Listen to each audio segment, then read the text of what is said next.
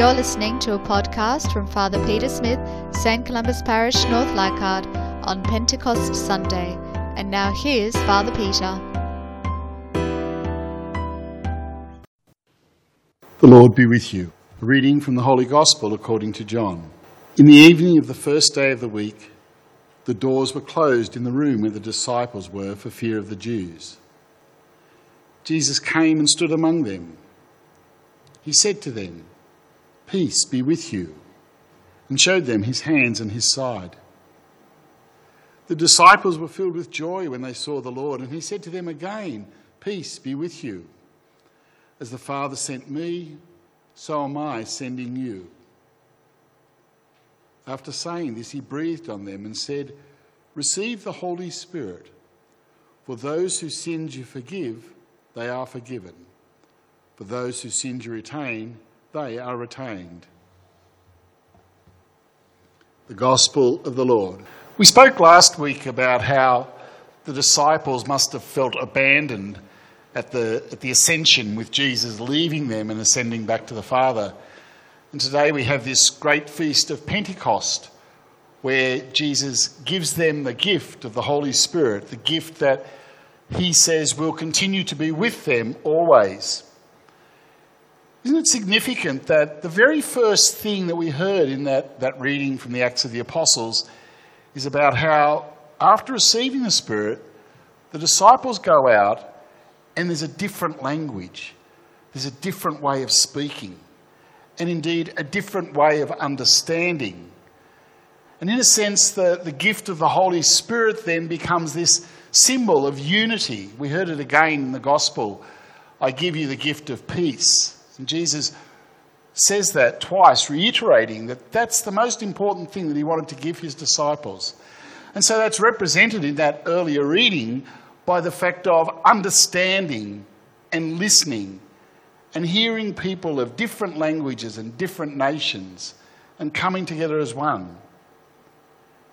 Our world continues to struggle with that, doesn't it? I mean, we look at the war in the Ukraine from Russia we think, how can there continue to be such violence in our world? Well, this week we also celebrated a week of reconciliation with our own Indigenous sisters and brothers of those Aboriginal and Torres Strait Islanders.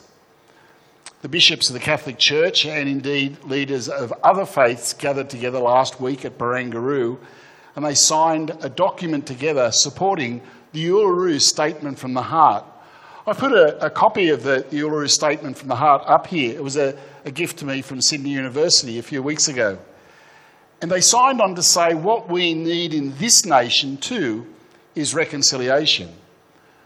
But the way that that comes about, according to the bishops and according to this statement, is about listening to our Indigenous, to Aboriginal and Torres Strait Islander people, what Miriam Rose calls dadirri, deep listening, of attending to other people.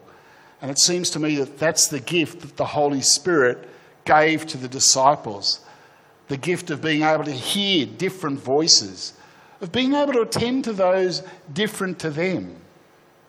And I don't know about you, but, but often for myself, I can't but help judge the world from my own experience, from my own background, and from my own upbringing and the kind of person that I am. That's how I, I see the world and how I have that vision. Well, I think Pentecost challenges me to be able to say you need to step out of your own experience and attend to others, to hear the language of peace that the Holy Spirit brings. And the second reading reminds us that we all have different gifts. We're not all the same. Thank heavens. What a world it would be if we were all the same, especially if the whole world was like me. But the challenge of the gospel says to us we all have something to contribute. Listen to each other, attend to the gifts of each other, hear and be present. That's what the gift of the Spirit was. I think that's the challenge of reconciliation in our land at this time, too. To attend to the gifts of somebody who speaks a different language to us, who has a different worldview. My peace I give you, my peace I leave you. That's where it will come when we start to understand and listen to each other.